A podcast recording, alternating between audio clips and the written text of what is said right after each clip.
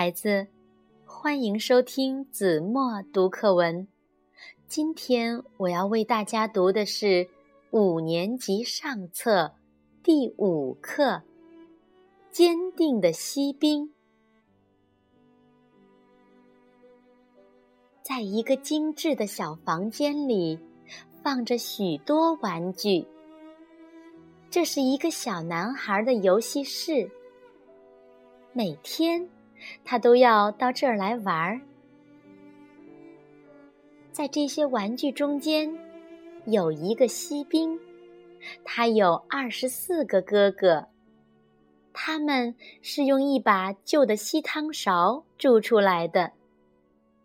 他们的肩上扛着长枪，眼睛直视前方。他们的制服一半是红的。一半是蓝的，光彩夺目。可是，这个锡兵和他的哥哥们相比，却少了一条腿，因为他是最后铸成的，锡不够用了。但是，他从没有为自己的残疾悲哀过，总是用一条腿坚定地站着。这个锡兵被摆放在一张小圆桌上，跟他正对面的不远处摆放着一个纸做的宫殿。从宫殿的那些小窗子望进去，可以看到里面的大厅。大厅前面有几棵小树，围着一面小镜子。这算是一个湖吧。几只蜡做的小天鹅在湖上游来游去，它们的影子倒映在水里。一位纸做的小姑娘站在敞开的宫殿门口，她穿着一件漂亮的裙子，肩上飘着一条小小的蓝色缎带，上面。点缀着一些亮晶晶的装饰品。这位小姑娘是一个舞蹈家，她伸着双手，一条腿高高的举着。锡兵看不见那条腿，他以为小姑娘也像自己一样，只有一条腿。多可爱的小姑娘啊！他心里想：“可他也只有一条腿。我们倒是可以做朋友，我一定会好好保护他的，因为我是一个锡兵。”他真怕这位弱不禁风的小姑娘被风吹倒了，被小男孩碰倒了，或者被别的玩具撞倒了。他直直地望着他，他一直是用一条腿站着的，丝毫没有失去平衡。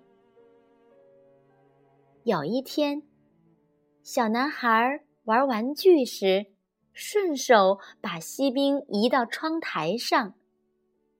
忽然一阵风刮来，窗户开了，锡兵一个倒栽葱。从三楼摔了下去，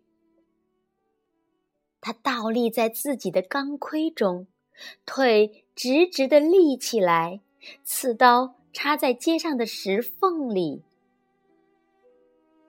天开始下起了雨，越下越大，最后简直是倾盆大雨了。锡兵倒立着，水流。哗他的冲刷着他的身体，好像要把他带走。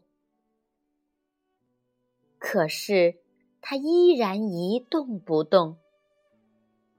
他默默地想着那位跳舞的小姑娘。他还能在那儿站多久呢？他身体那么柔弱，一定需要我的保护。我一定能够回去的，主人一定会来找我的。想到这里，锡兵的脸上露出了微笑。雨停了，有两个孩子从这儿走过。瞧，锡兵。一个孩子说：“我们让他去远航吧。”他们用一张报纸折了一条船，把锡兵放在里面，又把纸船放进水沟里。纸船沿着水流向前驶去。啊，多么湍急的水流啊！多么骇人的巨浪啊！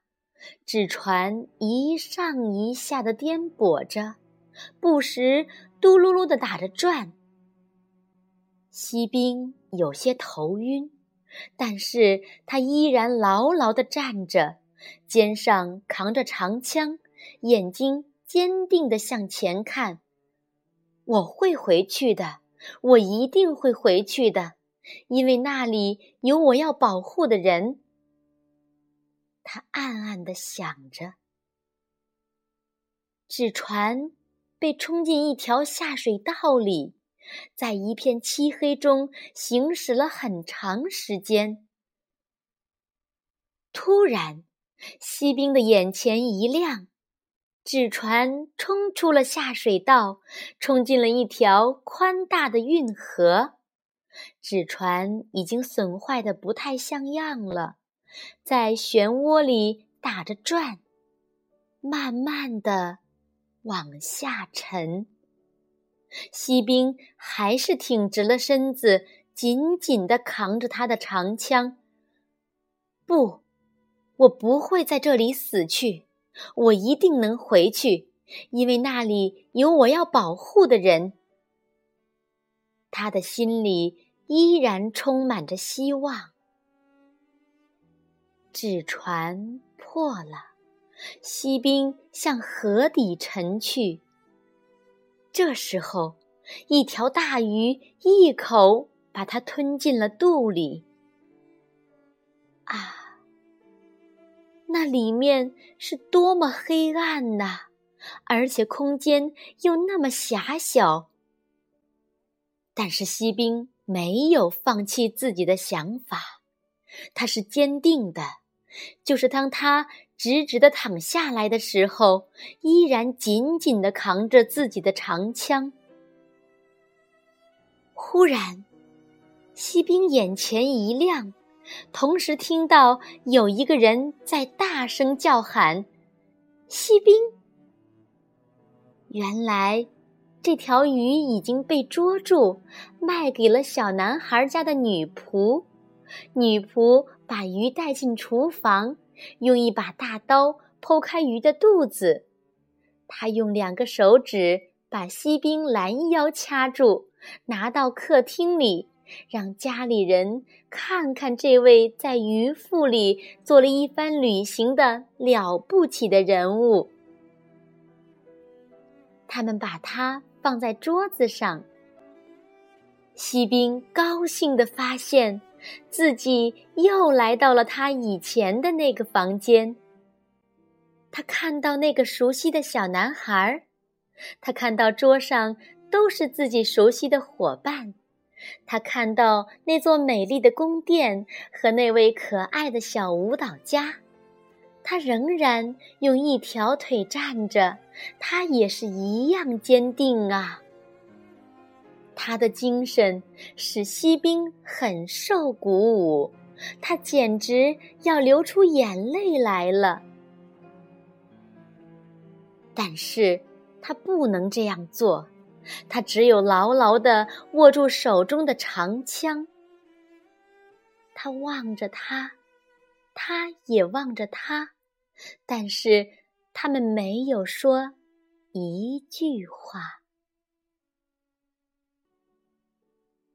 好了，孩子，感谢您收听子墨读课文，我们下期节目再见。